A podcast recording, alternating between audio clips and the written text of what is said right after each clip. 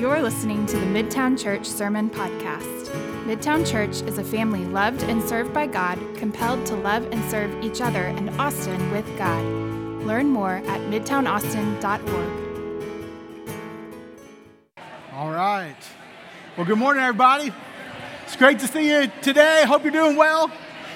Sorry to be interrupting your conversations, but um, if I haven't had a chance to meet you yet, my name is Jake Box. I'm the lead pastor here at Midtown Church, and so glad that you're joining us. Hope you feel encouraged and helped in your walk with Christ or exploration of who He is today.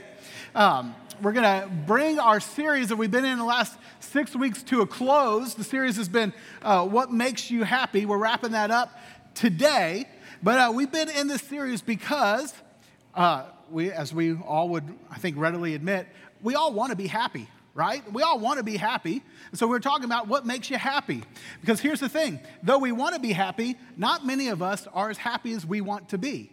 In fact, uh, you know, very first week in the uh, series, I shared that the, the, latest Harris poll came out at the beginning of July. It showed that uh, in, in America, only 33% of Americans are happy. Only 33%. And that probably wouldn't surprise you because if you, you know, you personally, you, you, you know, evaluate and the people you know, most people are not as happy as they really want to be. And so we're saying, okay, well, how, how can you be happy? Perhaps what we're looking to and where we're looking for happiness isn't the right places. So in this series, just a brief recap here, but a big idea is that happiness is really found not in a what, but a who. That because we were created for relationships, we are, we are created to find happiness in others, and most importantly, it kind of all begins with Him. No surprise here because we're in church, but it begins with God, right? Because God is the source of happiness, for He is e- the eternally happy God. He's always been happy. He's happy now. He always will be happy, and therefore, all happiness is sourced in Him and springs from Him.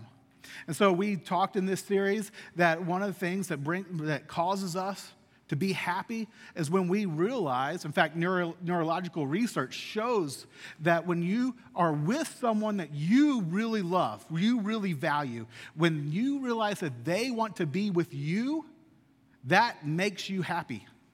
Actually, it should, like your brain research shows, MRIs show, that makes you happy. Well, when you realize that the God of the universe, the eternally happy, awesome, incredible God, wants to be with you, and what he went through to make it possible to be with you, that Jesus came and pursued you and died for you and rose again to make way for you to be reconciled to him, to be with him, when you realize that's how God feels about you, that God of the universe wants to be with you, man, it helps you become happy. That it like completely impacts your view and outlook on life. It leads to a deep undercurrent of happiness.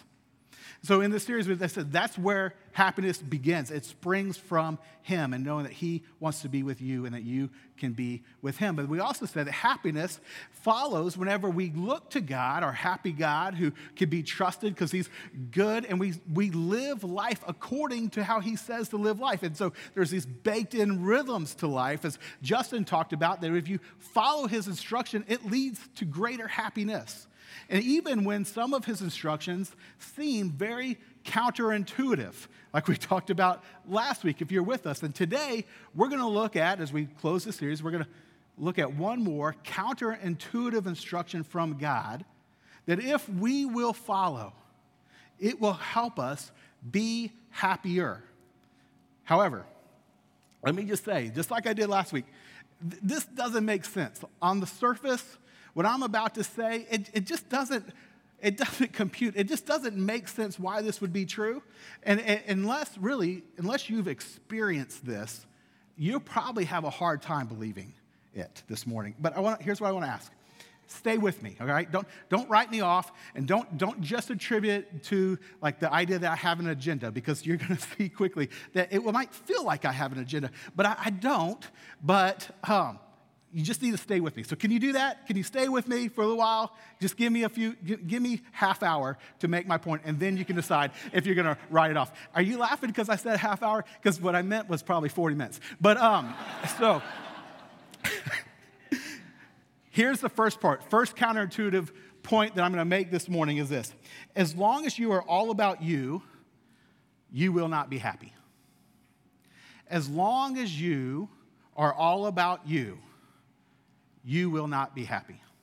As long as you are all about trying to acquire stuff for you, or consume stuff, or use people, or manipulate people, or demanding things from other people to do stuff for you, as long as you are all about you and getting others to do for you and using things to make you happy, doesn't make sense, but the truth is, you will not be happy. Not only will you not be happy, but I'll go so far as to say, you can't be happy. Because you are not enough to fulfill you. You are not enough to make you happy. Now, that, you know, that sounds very churchy, right? And it sounds like, yeah, okay, you might expect to hear that, but th- that also, can you say, like, that, that sounds weird, right? Because don't you think that if you are all about trying to make you happy, and you're the, you're the person you would think that's most vested in that pursuit because I mean, no one else is going to be as, as vested in making you happy as you. And so you got to look out for what? Number one. And so wouldn't it make sense that the way you're going to be happy is by looking out for you? You got to look out for you. you. If you do, you'll be happy. But it's not true. You cannot acquire, consume, manipulate, or demand, use your way into your own happiness. You can't make you happy. Now, that's the first part of the statement that's kind of counterintuitive. Here, it, let me give you the second part. And again, don't write me off because it's going to feel like I have an agenda. But, but here's the second part. Even though you cannot acquire, consume, or demand your way into happiness, you can serve and volunteer your way into greater happiness. You can serve and volunteer your way into greater happiness. Now, I know you're like sitting on a living for others menu in your chair. And so it's like, of course you're going to say that, right? That you want me to fill this thing out. And I know, but here's the thing I'm not saying this because I want you to fill this out. That's not the point of this message. I will say, and I'll give this, it's a great application from what we're going to talk about this morning, but it's not the reason why I'm talking about this. The reason why I'm talking about this is because this is true. That though you are not enough to fulfill you, living for yourself will not make you happy. When you live for others, when you can volunteer and serve your way into happiness, that is a true statement. Now, again, I know it can be hard to believe. So let me, just like I did last week, give you some scientific research that backs this up. Because if you were to go on your computer, which I, I ask that you, you know, not pull out your phones and do this right now, but if you were to go home, get on your computer, Google to see if there's a connection between happiness, and even hear this, and health and volunteering, or happiness and health and living selflessly you would find that there is scientific research study after scientific research study that all confirm that there absolutely is a connection. And it's not just a slight connection, it's a strong connection between volunteering or living selflessly and your happiness and even your health. Let me just give you a couple examples, right?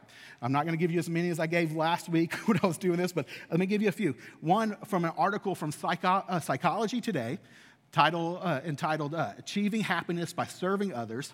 The article says this Research shows when we help others, we feel happy. There appears to be a direct correlation with overall well being and giving our time, money, or other resources to a cause that we are passionate about. Studies reveal that people who volunteer, okay, people who volunteer, hear this. People who volunteer report better health and more happiness than people who do not volunteer. According to a study in social science and medicine, a person who volunteers more than monthly but less than weekly is 12% more likely to report being very happy. Now, hear this. But a person who volunteers weekly is 16% more likely to report being very happy. Article goes on to make this statement volunteering weekly impacts your happiness to the same degree that moving from an income of less than $20,000 to an income between $75 and $100,000. So if you didn't get that promotion, friends, you didn't get that pay raise, it's okay. Just sign up to serve. You'll be just as happy. That's, that's what this study is saying. I didn't make that up. That's what this is saying. Okay, now let me give you another one. Forbes magazine, uh, their article, Volunteering, a Formula for Help and Happiness, cites a, a different study but affirms the exact same results. Here's what that article says it says, in, in a paper published by Harvard Health, authors noticed, uh, noted that volunteers benefit from something they call the happiness effect. It turns out that weekly volunteering leads to happiness levels comparable to a life changing salary boost. Okay, one more, and this one I think is the most fascinating. It's from a New York Times article entitled How to Be Happy. In that article, it cites a study by uh, the University of Exeter in, that, in which they found that volunteering is essentially a prescription for happiness that can, hear this, that can prolong your life and make your years on earth better in many ways. After reviewing 40 studies on volunteerism, they took pl- that took place over a 20 year span. So, hear this this research is, is gigantic. They're looking at 40 different independent studies taking place over 20 years.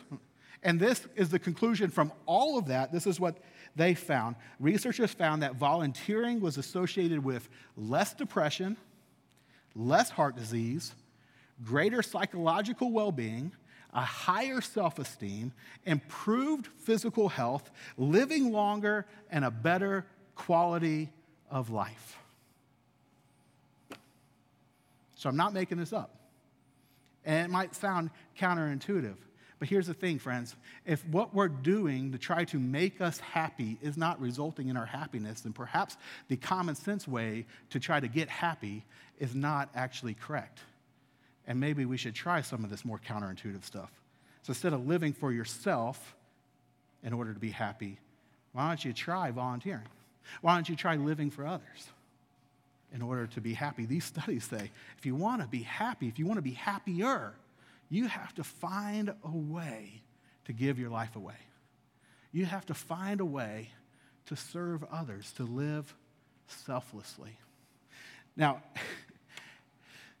the big question, I, I, don't know about y'all, but to me, when I'm re- researching that, like to me, the big question is okay, why is that the case?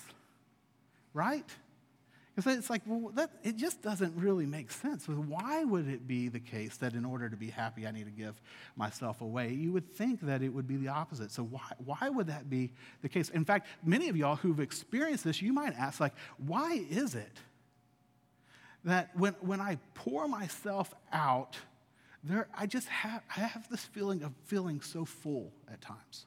How can I empty myself and yet still at times just feel so full? If you serve on a weekly basis something that you're passionate about, you go home and you're exhausted. I mean, I'm just exhausted after Sunday mornings. So we do set up and then preach and then do tear down. And by the time I get home, I'm so tired. And yet I feel so content.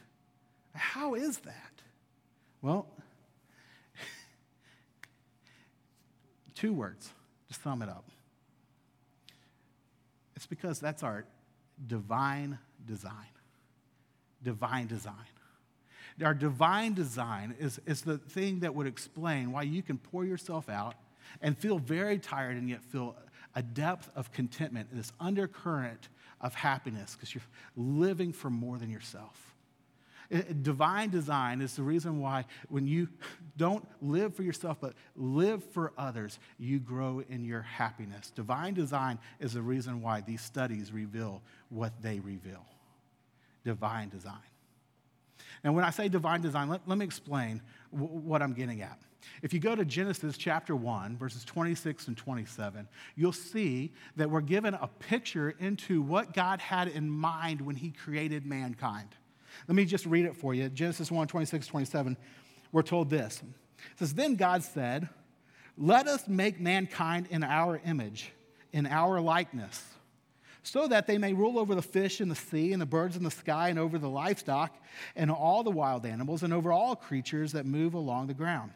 And so God created mankind in his own image. In the image of God, he created them, male and female, he created them. Now, I just want to draw two simple observations. This is chocked full of all kinds of stuff, but just two simple observations from, here, from this. First, God created mankind in his image.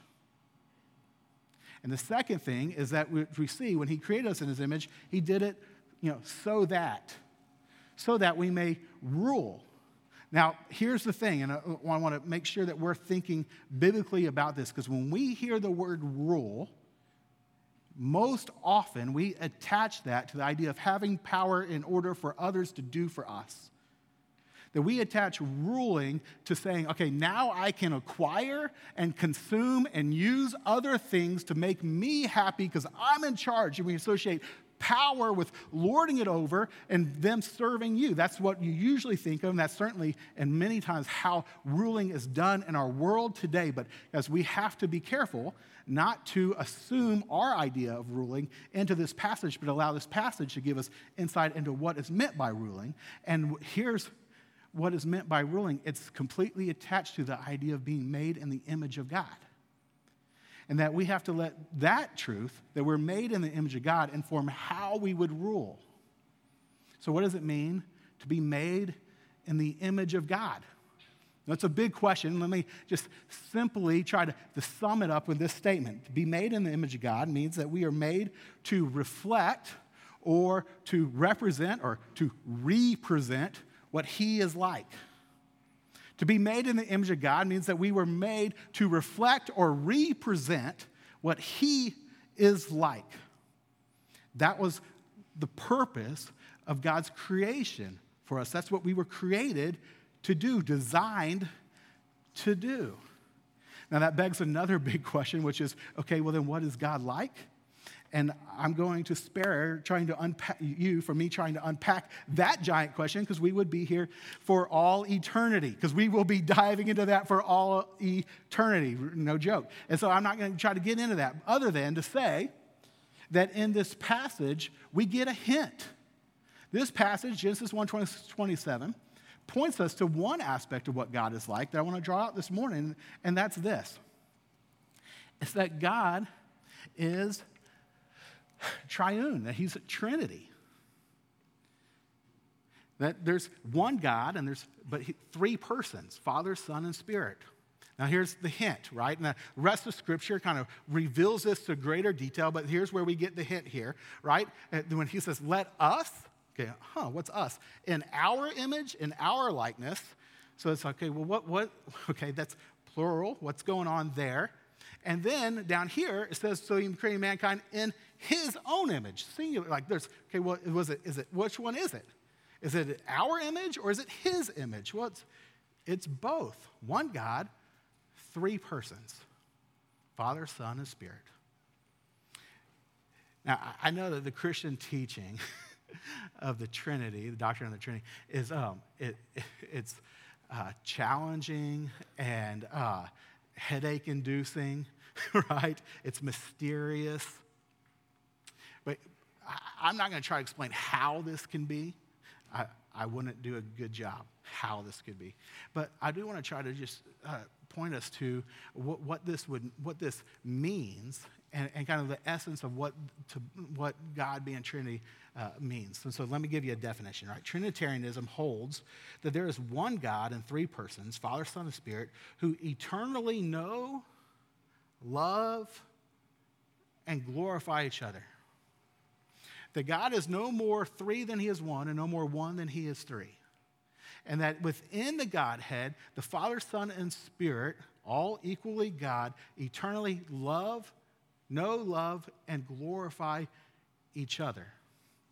For example, you know, we get some insight into this reality through Jesus' prayer, which is recorded in John chapter 17, verses 4 and 5. And so, Jesus, the night before he's going to the cross, is praying to the Father, and here's what he says He says, I have brought you glory on earth by completing the work you gave me to do.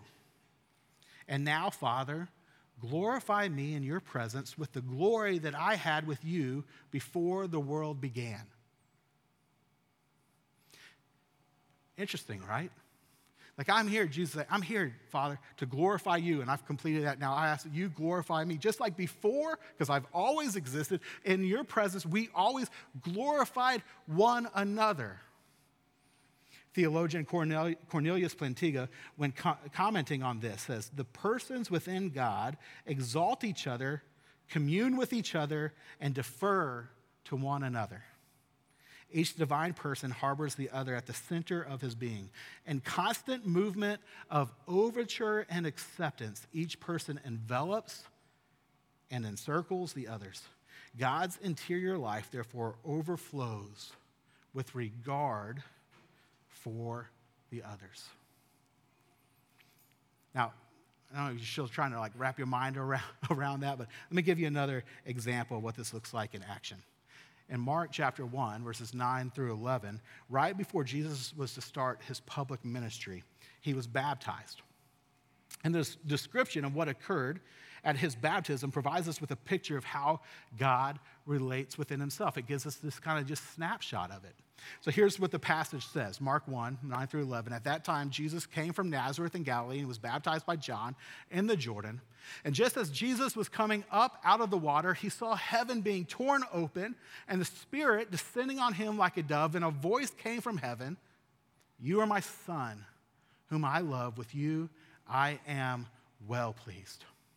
When the, in this description, when it says you get heaven torn, torn apart, there's this, this sense of like torn open where we get to, to just get this glimpse into the reality of how the Godhead, how God functions within himself. And here's, here's the picture. I love how Tim Keller explains it in his book, The King's Cross. Let me just quote him. He says it this way He says, When Jesus comes out of the water, the Father envelops him and covers him with words of love. You are my son, whom I love. With you I'm well pleased.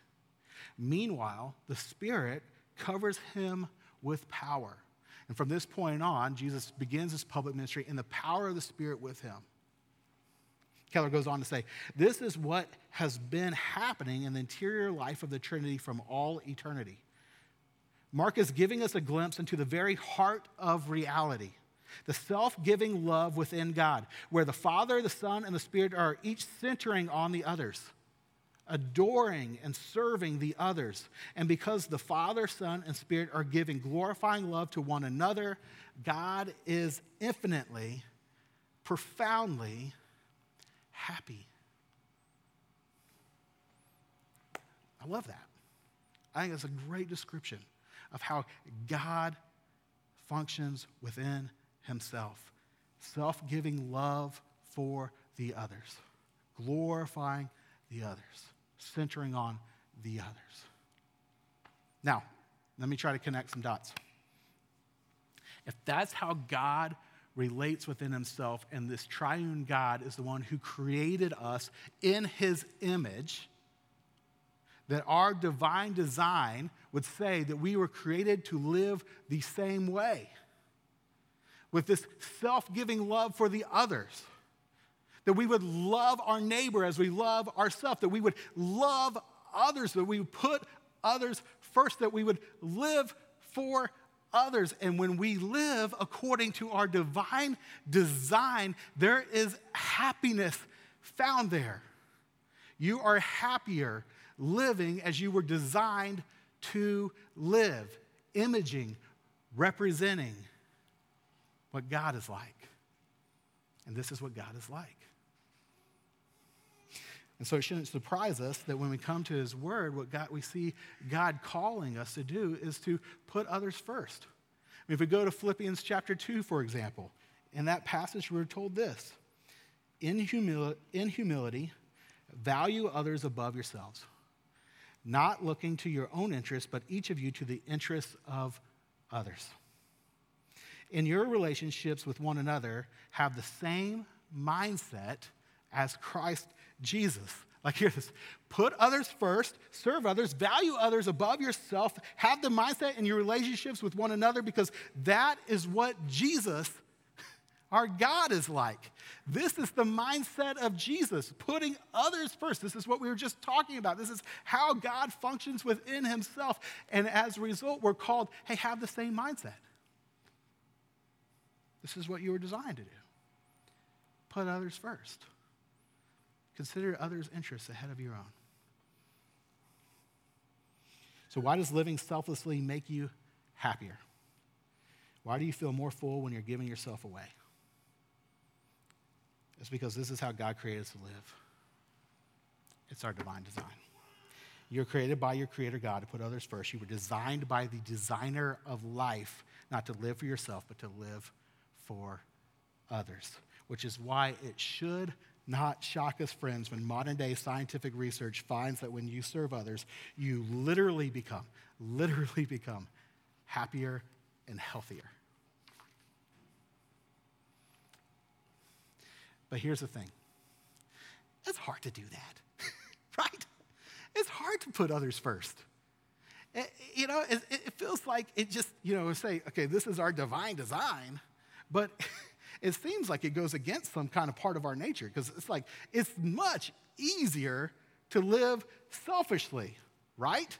I mean, we, you don't have to learn how to live selfishly. Can I get an amen? Parents, right? Parents, you can say, yes, I didn't teach my kids to do that. They just seem to get that on their own. It, it, it's so true. But, so, but here's the thing the selfishness comes easy, but selfishness was not a part of our divine design. Which is why when you live for yourself, you undermine your own happiness. For selfishness is a sin. And what does sin do? sin separates. Sin always separates.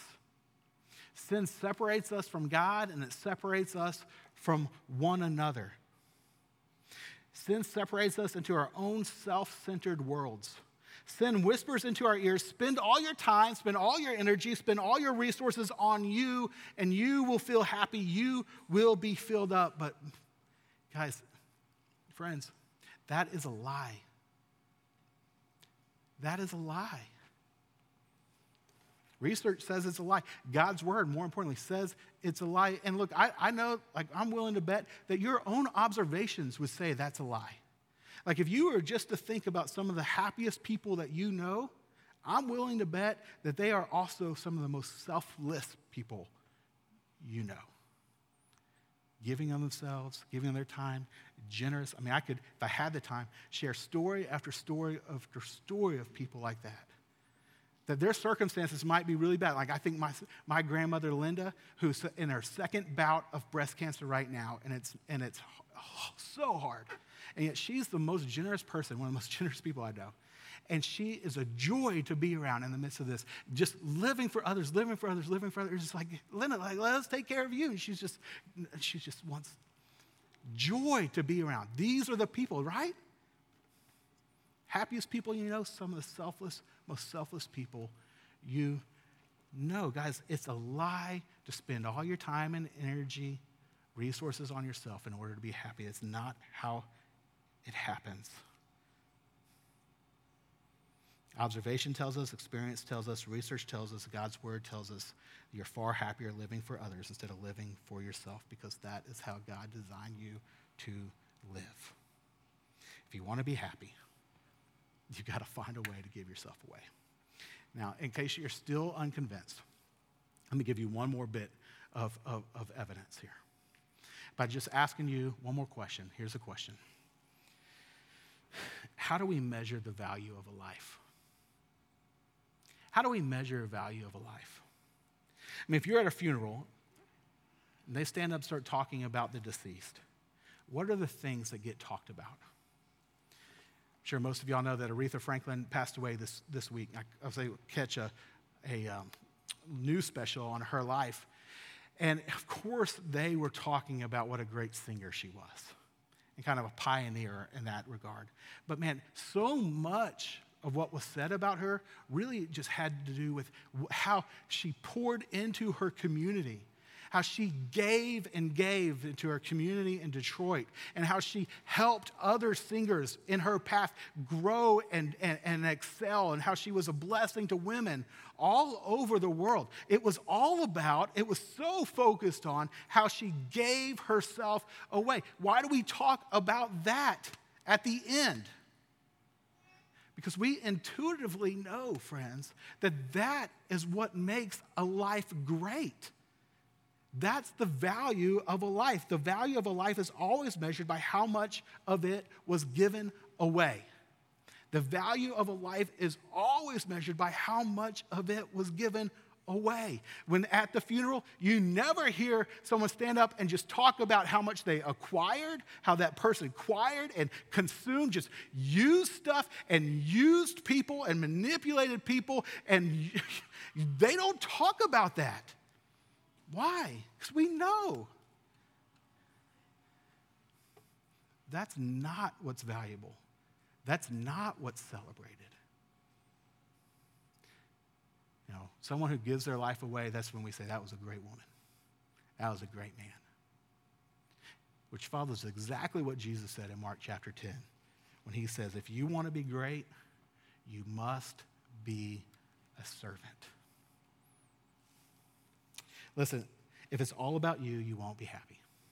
If you want to be happier, you have to figure out a way to give yourself away. And I don't mean just twice a year with your work you know, at the service project, though, I mean, do that. But you find a way to give yourself away in a systematic way, weekly way, serving regularly.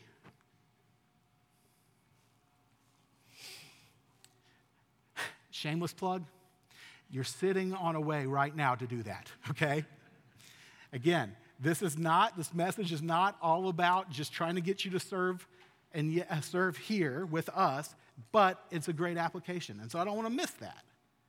And so we put together, we try to make it as easy as possible, put, put it together in your seats as a way to sign up to serve with our church or, or serve our church inside the church or serve with our church in our community. And I would highly encourage you to apply this message for the glory of God and the blessing of others and for your own happiness by signing up to serve.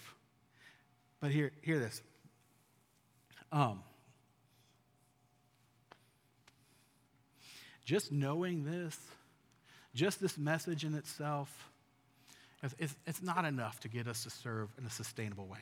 I might be able to talk you into checking a box today, but for you to continue to serve with perseverance your entire life, this isn't enough. It's true that this is our divine design, and we'll be happier when we live this way, but we have this issue of sin that has this strong, enslaving power to get us to turn inward focused. And, and, in order for us to continue to serve and to serve with perseverance, we have to have something stronger than just a, uh, the motivation, even to be happy. we have to have something strong enough to free us from sin, to set us to live out our divine design. Which is why I think it, Paul would just follow in Philippians 2, right after calling us to live for others he would go straight into verses 6 through 8, talking about how Jesus did that for us. Here's what he says He says, In your relationships with one another, have the same mindset as Christ Jesus, who, being in the very nature of God, did not consider equality with God something to be used to his own advantage. Rather, he made himself nothing by taking the very nature of a servant being made in human likeness and being found in appearance as a man, he humbled himself by becoming obedient to death, even death on a cross. And guys, it's because Jesus chose not to live for himself, though he had every right, every right as God to do so. But instead, he became a servant to the point of even dying on the cross for us. It's because he did that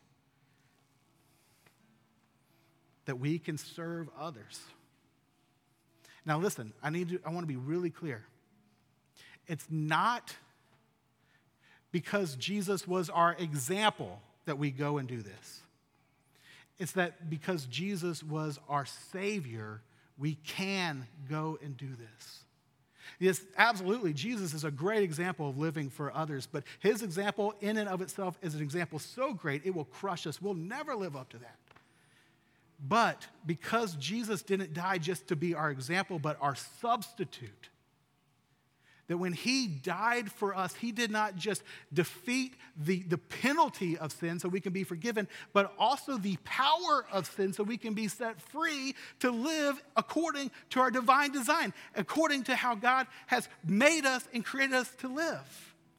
I love what Romans 6, 17 and 18 says. It says, Thanks be to God that though you used to be slaves of sin, you have been set free from sin and have become slaves to righteousness. Jesus' death for us and our faith in him alone for our salvation results in being forgiven, set free from the penalty of sin, and set free from the power of sin. Now we're slaves to his righteousness. We have the power to live for others. And that'll sustain you. And, as we've seen, it will make you happy. So, in faith that that's true, that Jesus has done, for that, done that for you and set you free, and for his glory and the blessing of others, and in light of your divine design, here's my, my challenge to you, friends. For your own happiness, you got to find a way to give your life away. You got to find a way to give your life away. We're going to end this morning's message by taking communion. Communion is the front, communion is in the back. When we take communion, we are remembering that Jesus gave his life away in order for us to have life. We're remembering how he served us. But, guys, we need to remember, again, not just as an example, but as our salvation and our substitute to free us to be able to do this. Because our God designed us to serve one another, but we have failed to do so. But instead of doing away with us, he came after us to serve us. Dying for us, his body broken, his blood spilled for us, that we can, we can live according to our divine design. So as you take communion this morning, may you remember that. May you rejoice in that. And may you ask God to give you the faith to believe that that is true. And then when you put it into practice, choosing to serve others with God in light of how he has served you, that you can be brought to be with God. Let's pray. Heavenly Father, God, thank you for your truth, your word. Thank you that we're not left on our own to figure out how to be happy. Lord, and it just would make sense and common sense for us to think that happiness would come by living for ourselves. But God, thanks for your truth that you would tell us that's not how it is, because that's not how you created us to live. May you make us more like you, Jesus, by setting us believing that you've set us free from sin and from selfishness, that we can live out according to our divine design. Lord, that you would receive glory, others would, others would be blessed, and we would be happy. Thank you, Jesus, for dying for us. Thank you that you did not hold on to all of your rights as God, but you emptied yourself. And you died for us. You are a servant to us. And because of that, God, we can be with you. And we can join you in serving. You're a great God. In Christ's name we pray. Amen. Thank you for listening to the Midtown Church Sermon Podcast. We hope this ministry has blessed you. If you would like to support this ministry, you can donate at midtownaustin.org.